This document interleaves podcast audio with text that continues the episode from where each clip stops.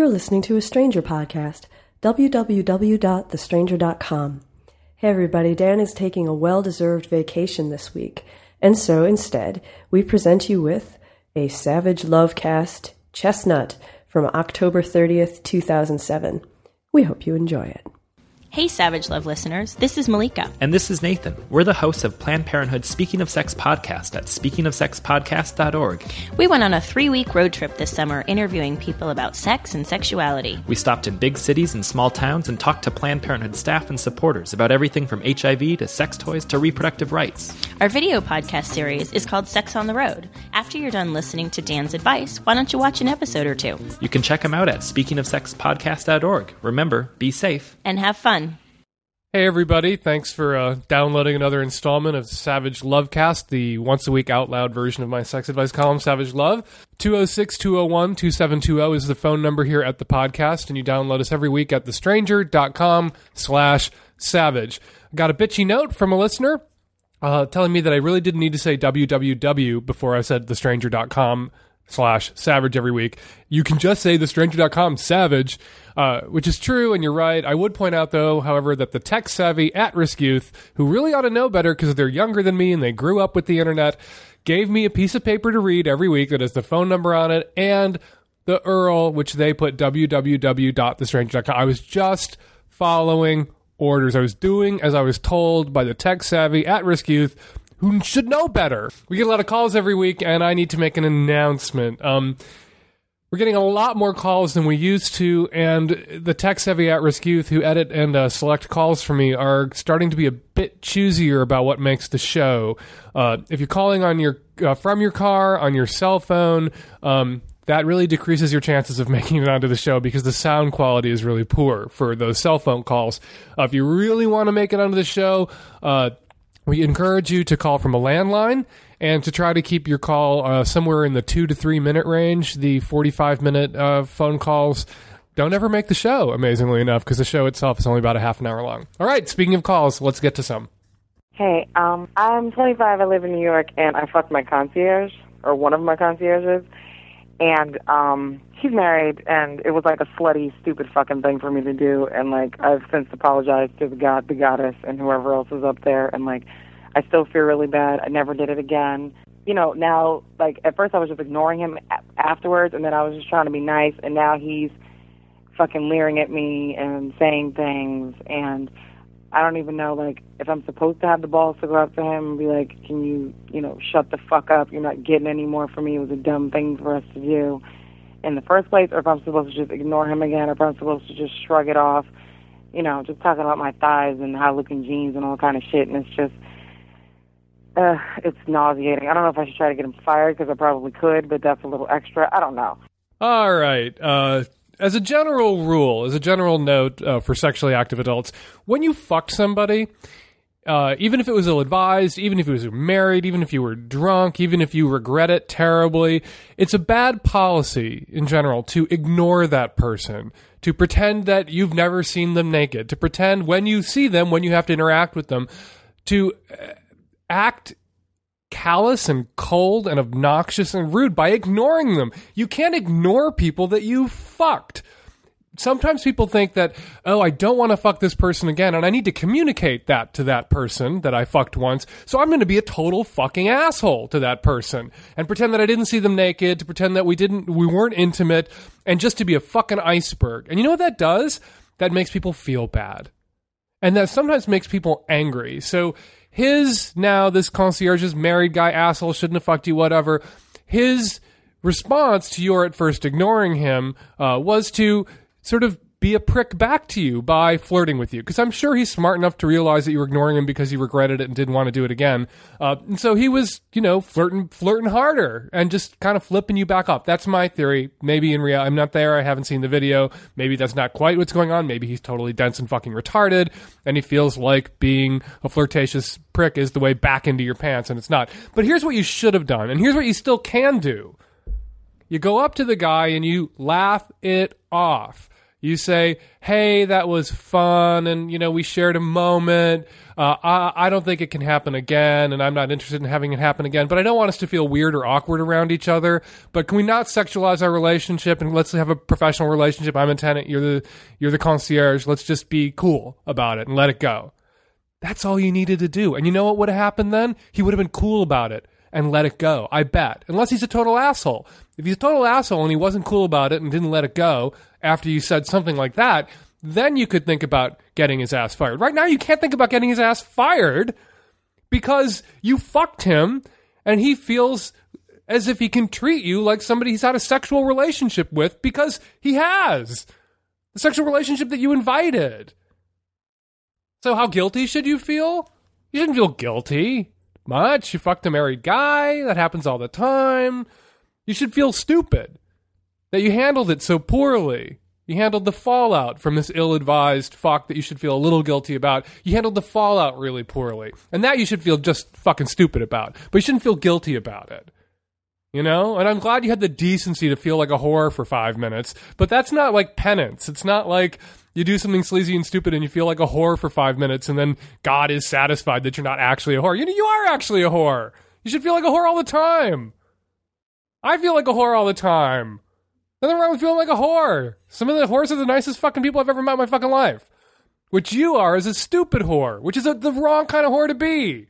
You want to be a smart, savvy girl about town in New York City, 25 years old, charge of her sexuality, can fuck her concierge if that's what she wants to do, even though he's married, and then has the balls, the ovum, to handle the fallout correctly, to go up to him and elbow him in the ribs and, and say, hey, we had a laugh. That was good. Not going to happen again. Don't want to feel weird around you. Please don't feel weird around me. Let's just be chums. That's what you needed to do. And you still can do that. And you should. Hi, Dan. I'm a 23 uh, year old male living in Los Angeles, and I'm calling because I'm in a bit of a difficult situation, and I'm hoping you have some advice for me. Uh, there's this girl that I'm interested in, and she's been a, a good friend of mine for a while, and she just happens to also be my roommate's ex. Uh, a few months ago, we were hanging out on a pretty regular basis, and we were just having a good time and enjoying each other and getting pretty close. And um, a couple of times while we were hanging out with friends, we'd go out, and have a few drinks, and a few times we'd sort of hook up. We never really went all the way, but we definitely went further than we would have uh, if we hadn't been so tipsy.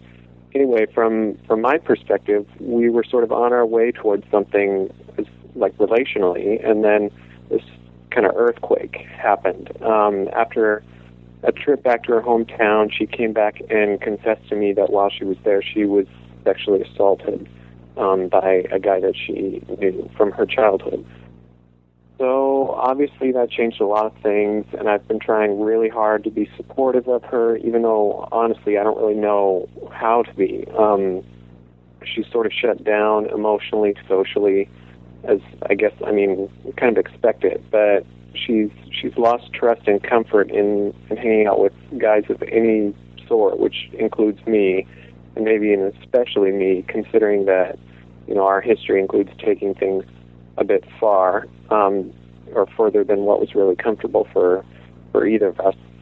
Anyway, I've like I said, I've been trying to be supportive and, and helpful, but she recently told me to kind of back off as far as that was concerned because she doesn't really feel comfortable talking about what's going on with any guy. Um, so my problem is that I'm still really interested in this girl, but I don't know what my next move should be or how I can show this girl that I'm supportive of her without crossing any comfort lines, or basically just how I should handle this kind of touchy situation.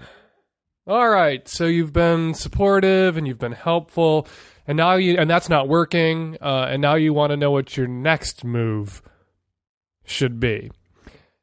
I think the reason she told you to back the fuck off is because she perceived that your supportiveness and your helpfulness was a stratagem to get into her pants. Uh, you asking me what your next move should be after these previous moves, the previous moves being supportiveness and helpfulness, makes it pretty clear that that's what you're doing.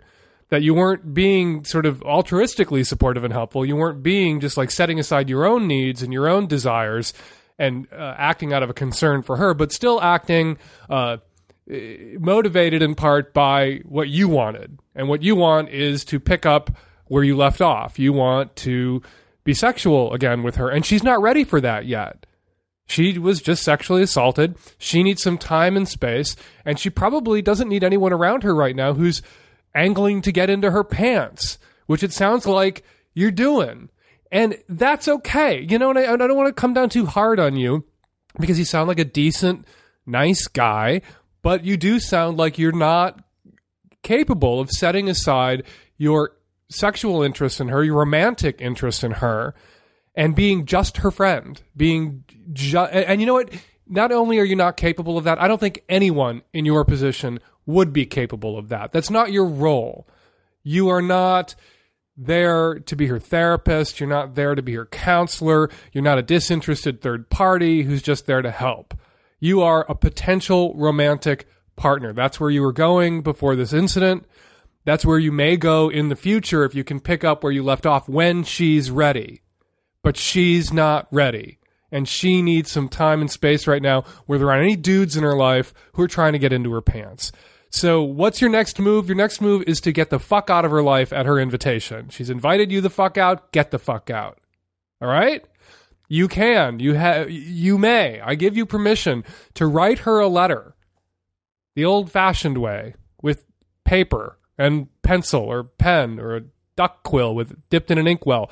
And just say you understand why she can't be around you, that you're still interested in her romantically, and that hopefully when she's had some time and space and she's healed a bit and she feels more secure and comfortable and she's ready again for the kind of male attention that you bring to the table maybe then she can get back in touch with you and you guys can not pick up right where you left off but see if you can pick up again and then back the fuck out of her life, which is what she's demanded. It's not like it's a choice for you to back the fuck up out of her life or not. She demanded it, and you're going to do it. But you can float a little paper airplane into the back of her mind and let it sit there. But you know what? She may never get in touch with you ever again. Sometimes when people are sexually assaulted, it really is so shattering that they have to put aside everything that they were doing before, romantically and sexually. They need to draw a line in their life where they go, this was before, this is after. For all you know, she was sexually assaulted, perhaps in circumstances similar to the, the way you guys were having consensual sex, where there was alcohol involved and like going a little too far, and then it went past her level of consent, and she's spooked forever from, and will associate perhaps you forever with a, a very negative sexual experience, and that's unfair and uh, it sucks for you, but sometimes there's nothing you can do about it. So brace yourself for the possibility that you will never hear from her ever again and move on and let her have the time and the space she needs. And you know what? If you hear from her, Yahtzee. If you don't hear from her again, God, it sucks, doesn't it? Sexual assault. Doesn't it suck the way some men ruin women for other men too? Doesn't it suck the way women are abused sexually in our culture and the way they're treated and the damage it does and it flows out in big ripples? or, or, maybe it's not big ripples. Maybe what these are are aftershocks. Sexual assault is an earthquake. They're aftershocks. More people get hurt in the aftershocks, and you may be a victim of this sexual assault too. And it would be great if more men realized that male sexual violence directed at women doesn't just impact women, it impacts ultimately men too. And the good guys do realize that. The good guys try to do something about it. So if you never hear from her again and you want to be angry about it, don't be angry at me for being the bearer of bad news. Don't be angry at her for never getting in touch with you again. Be angry at the dude who raped her and ruined whatever potential you two might have had. Hi, Dan. Love your work. Um, I've been dying to ask you a question about fantasizing during sex. My husband and I are both pretty kinky people, and I think we take care of each other pretty fucking well. Um, so this is really a problem that just exists in my head. Uh, one of my husband's kinks is something that is not possible in reality. So he's got a pretty well developed imagination. You know, and I know that fantasizing during sex is a great healthy thing. You know, even though I had to kind of train him to keep his eyes open more during sex when we first got together. Um, but I was wondering whether you see a dividing line between someone imagining what turns them on to get them, you know, over the line, or and treating their partners like uh, a kind of extension of their right hand. I, I should say that nothing my husband does makes me feel this way. This is just my hang up when, you know, he's just had some huge orgasm and uh, I wonder how much I had to do with it. I, I wish I could know how other partners of Kinksters deal with this or, or whether it's no different for people into vanilla sex. And I'd love to know what you think. Thanks a lot. Bye. You never know what's going through your partner's mind when you're fucking them. That's just, like you said, true for kinksters, true for people with impossible to realize fantasies, true for people with completely realizable fantasies, true for vanilla people, true for everybody. Uh, here's what you need to do about your situation with your husband. And first, may I say that you have the sexiest uh, Kiwi accent we've ever had on the podcast. Uh, totally gave me a boner, and I'm 100% fact. Um, you need to ask your husband specifically for some reassurance. Your insecurities around this are completely, uh, I don't want to say rational because they're a little irrational, but they're completely understandable. He has these, uh, and I wish you'd given us more details because uh, I love the details. He has these impossible to realize fantasies, and for all you know, when you guys are messing around and he has this hugely explosive orgasm, you know, you worry that he's thinking not about you, he's not in the moment, he's thinking about that and using you as, you know, an extension of his right hand. Understandable, understandable insecurity, but an insecurity and ultimately your problem, right? Because you recognize that even people having vanilla intercourse with their eyes wide open, saying, I love you, both of them could be thinking about other people, other species, other planet, anything. You never know what's going on behind the eyes, right? So you need to own up to your insecurity and say, you know what, I just want a little reassurance. When you have those big mind blowing orgasms, you just need to tell me every once in a while that, you know, it's, I just want you to tell me, even if it's a lie, tell me that you're not all the time thinking about your impossible to realize fantasy. And he'll tell you he's not, um, because it's true that he's not. I'll I guarantee you. Sometimes he may be. And so, what do you do about that if that makes you feel insecure? You tell him that you are happy to have dirty talk during sex about his impossible to realize fantasies where you know you give him permission sometimes to use you as the extension of his right hand. Sometimes you should go fucking crazy and talk dirty to each other and draw him out about his fantasy and let him fantasize out loud about his impossible to realize fantasy while you guys are doing something else entirely. And by doing that you'll feel more secure because you'll feel like the times when he is having one of his impossible to realize fantasy fantasies and what a big orgasm as a result of it it'll be explicit it'll be above board. You won't have to wonder if that's what he's thinking about because you guys will be talking about it. You'll know. And then his fantasy will be not this thing that goes on in his head behind his eyes that you're excluded from and that's pulling him away from the sex that he's having with you. But his fantasy, his impossible to realize fantasy, and I wish to God I knew it was, his impossible to realize fantasy will be a fantasy that you're both sharing. It'll be a part of the sex you both are having at that moment. And it will make you feel more secure about his impossible to realize fantasies. If you can incorporate them into your completely realized and it sounds com- like a completely hot uh, sexual connection that you guys share. Hi dan. Um, i've been i'm a 25 year old straight female. I've been with a guy 27 for two years. Um, he's a wonderful man. We have a great sex life a great relationship. Um, we're close to being engaged. I'm I'm really excited about it. Like, we live together. We have a wonderful relationship. I, I love him more than anyone else I've ever loved before.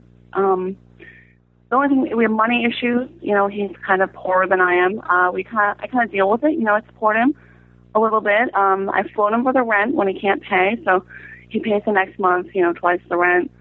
We go Dutch. Um, really the issue is weed and what it does to his money issues. Um, he's fully addicted. He's been smoking for five years.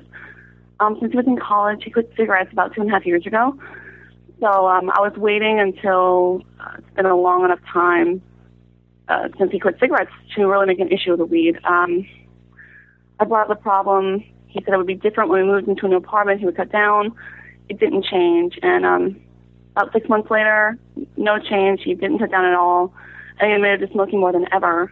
Um, then, you know, about seven months after that, he was late with the rent uh, for a whole month, and the whole time he was smoking weed and smoking a lot of it.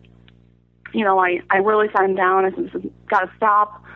you're smoking my money. This is ridiculous. Um, you know, he wasn't cutting down at all when he said he would, and it had been over a year. I've always been really supportive about it. I've brought it up, been very like logical, rational, very into compromise. You know, I don't have any problem with marijuana. I just I don't personally like it, but it really he's he was at some point he was paying twice his rent on weed, which I think is financially like financial suicide and it's irresponsible when he, you know, after he supposedly quit, I walked in on smoking about six weeks later, and I sat down and said, "You can't lie to me like that."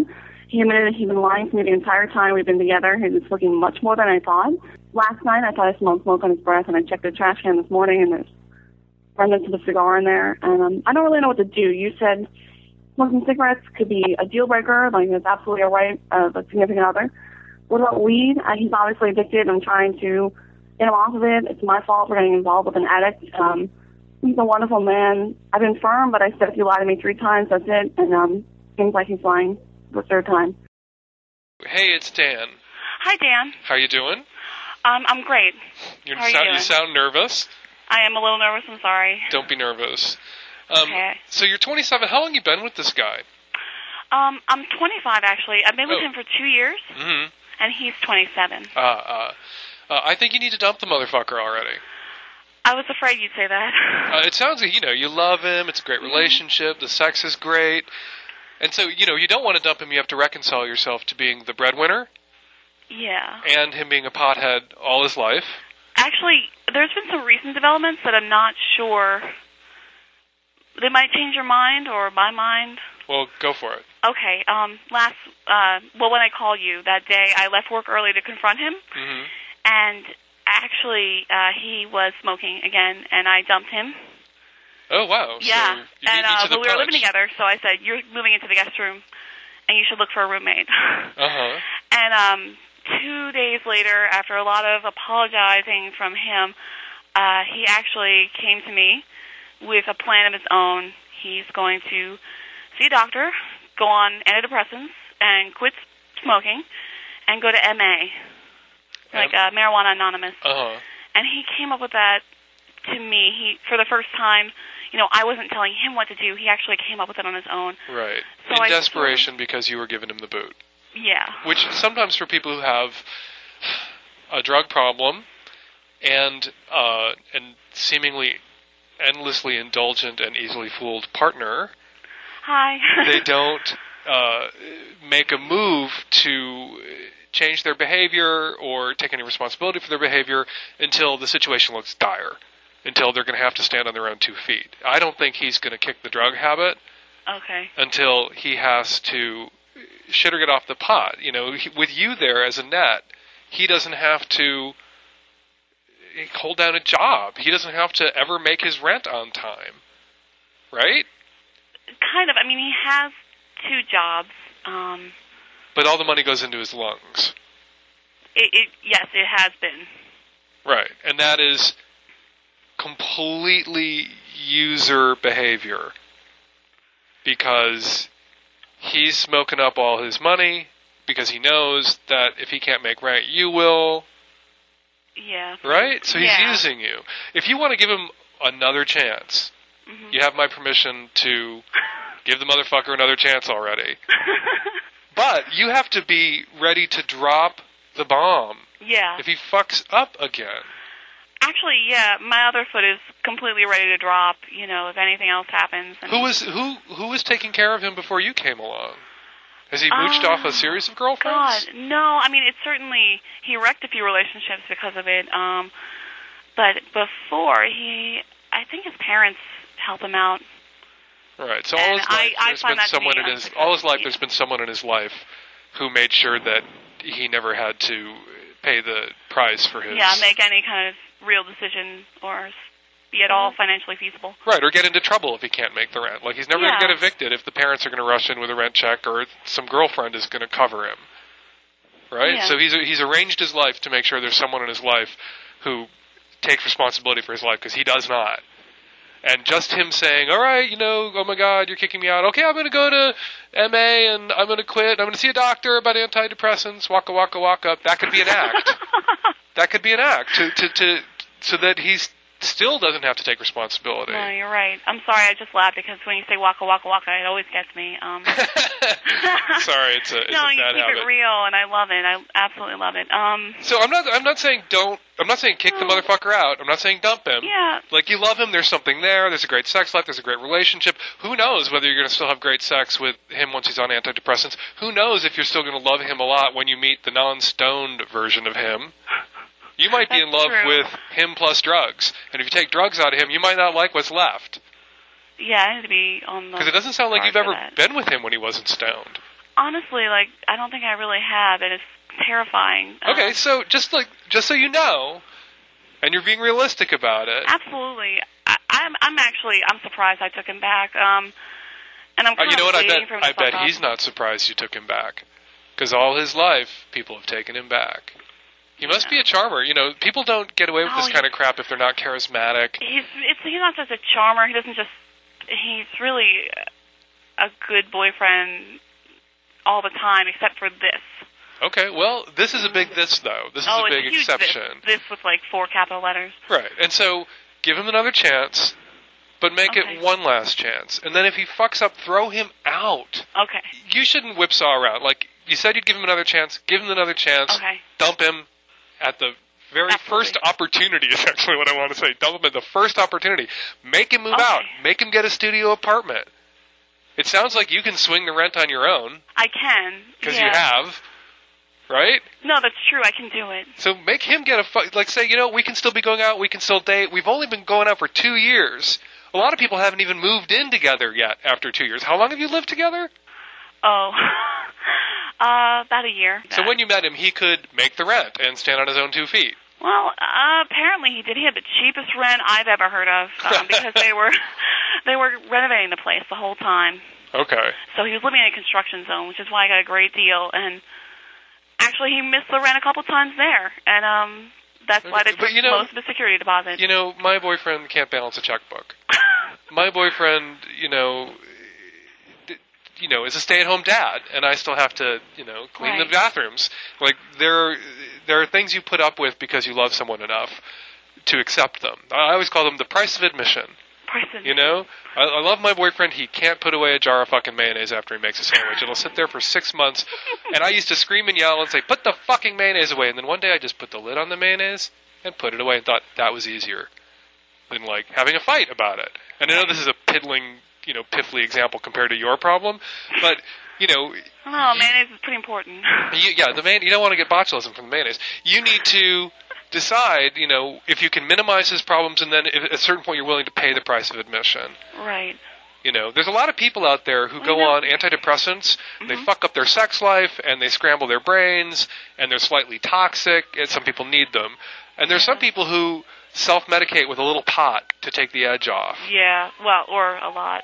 or a lot of pot to take the edge off. And I sometimes think the pot, as I've seen with some of my friends, is better than the Prozac. Um, well, I, th- I just think Prozac would be one hundred dollars a month versus eight hundred dollars a month. well, that I mean, that's another issue. Like, Yeah. you only can afford to do as much drugs as you Mm-hmm. can afford reasonably and responsibly to do. Mhm.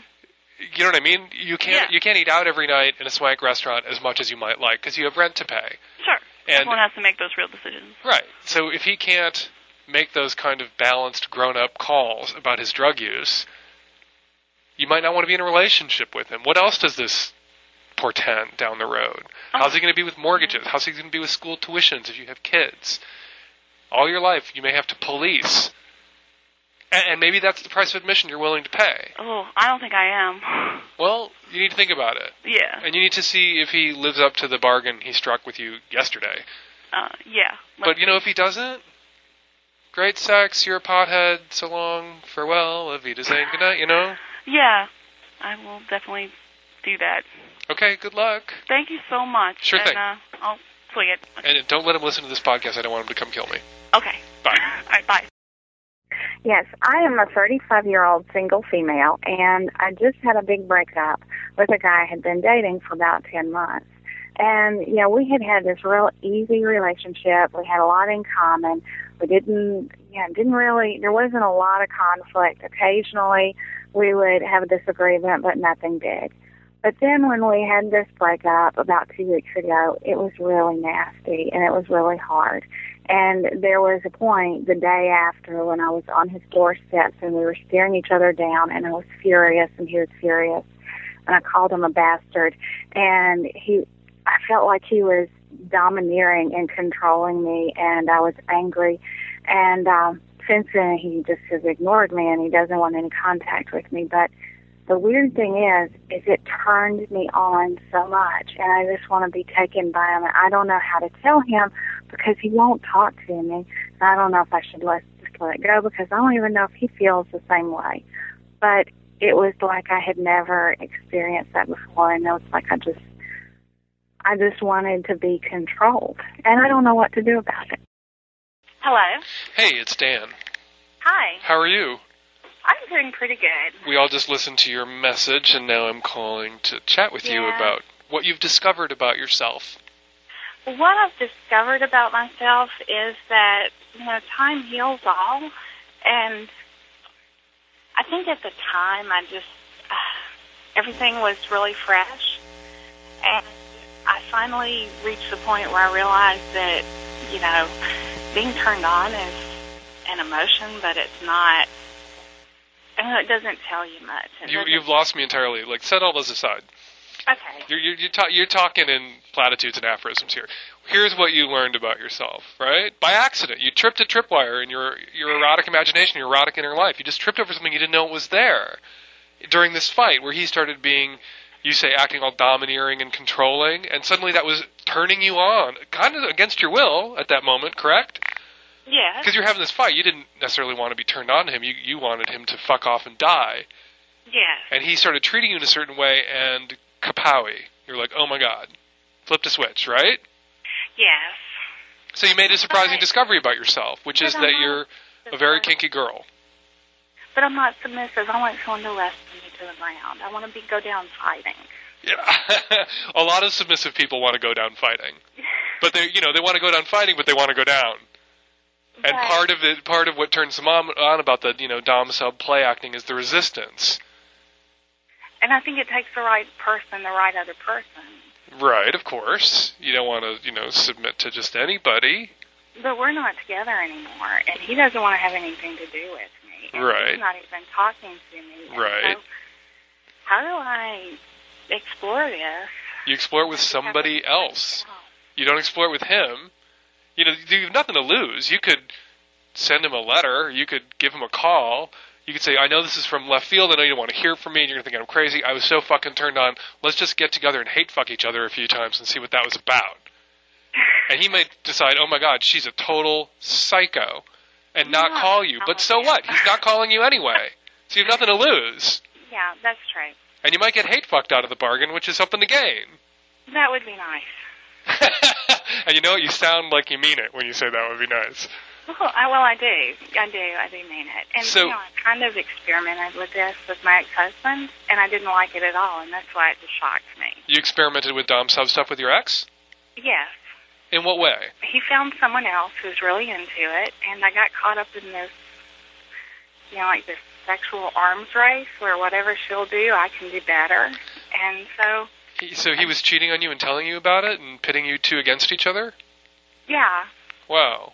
Well, that's not. That sounds like Dom sub stuff curdled with resentment and competition, and your ex sounds like an asshole. well, he kind of is, and that's why it's my ex. Yeah, exactly. So you need to separate out. Your your ex was playing mind games with you, and using Dom sub and an arms race as sort of the tool by which he sounds like you kind of shattered your self esteem or picked away at it, right? At the time, and I got over it. Right. Okay, so irrespective of what your ex was up to or his turn-ons, irrespective of what your you know, this guy you just dumped uh, after 10, 10 months or so together, there's something in you that is turned on by uh, by power play, right? Right. About a domineering, controlling man and your resistance. This is like a common arc in a lot of female fantasies. And so, what do you do with that? That's the question. What do you do going forward? I think you should, you know, if I were you, I would tell the other guy. Because you know, who knows? Maybe he was turned on too, and he's said, you know, I have a call from him in my archive that I haven't gotten to yet, or he's wondering whether he should call you and say, Didn't work out a relationship. Mad at that moment. I just wanted to fuck the shit out of her. What do I do with my feelings? Like, he could feel the same way. You don't know unless you lob a ball over his net. It may never, he may never, he may not hit it back. But what have you lost? He's I'm, not talking I'm to you anyway. lob the ball over, but I'm not going to get my hopes up. Right, exactly. And that you know that's the approach we should take with everybody we date or fuck or approach. I'm going to lob a ball over, not going to get my hopes up. Because nothing ever works out. You know, no long term, no relationship works out until one does. Right. So Right. most of them don't work out. So what you need to do going forward is the next guy you date or go out with, you need to look for a guy who has a not a misogynistic or disrespectful domineering controlling streak not some guy who's just a brute and an asshole but some guy who you know you perceive in him this capacity for fun domineering controlling sex play where it's about the bedroom and it's about the moment and it's not about all the time and he's not an asshole like your ex.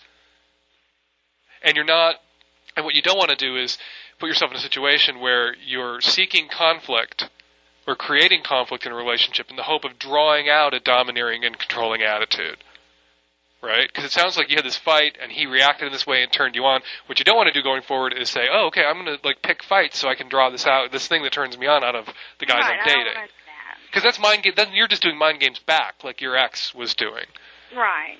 What you need to do is just like date some guy and say, "Hey, you know, I'm totally into sex and let's fuck." And just you have to know that one of the things that really spins my crank is to just to be roughly taken, be dominate, dominated and controlled by a guy sexually in the moment with a lot of passion. All right, come on over. Bring your toothbrush. I'll give it a try. And then you know, you, you five of the guys, five of the next guys you date may not be into it or good at it or do it the way you like, but then fucking the sixth, you'll hit the fucking jackpot. It's a numbers game. It is a numbers game. You got to try on a lot of pair of shoes before you find the pair that fits. But you got to own your desires. You got to own the things that turn you on. You got to be upfront about them. You got to say what you want. You got to tell the guys you're dating what you want, what they need to do, and then do for them too in return. And I think women have been conditioned not to do that. Yeah, women have been conditioned not to be explicit and upfront. But you know what? Guys like that. Guys respond to that. Some guys freak out and go, "Oh my god, sexually aggressive, demanding woman, and I'm a fragile little spun glass dude, and I'm shattered." And fuck those guys. You don't want to fuck those guys. Well, thank you so much. You're welcome. Good luck. Give us a call back when you uh, find the guy who works for you, and definitely Okay, give us a call back if you uh, give your most recent ex a call and he comes over and you guys do it. Because I'm going to want to Okay. hear about that. I'm gonna, hell, All I'm going to want to see video. Okay. I don't know if he'll go that far. oh, wait a second, honey. We're going to videotape this for the fag at the podcast. Hope you don't mind. okay, thanks. Sure thing. Bye. All right, let's go to the email bag to wrap this show up. I just listened to your podcast, and I am the 61 year old that hires escorts and was feeling guilty about it. Thank you so much for letting me know that I should not feel guilty about hiring these gorgeous guys. I do apologize for not answering the phone the day you tried to call, but I was nervous.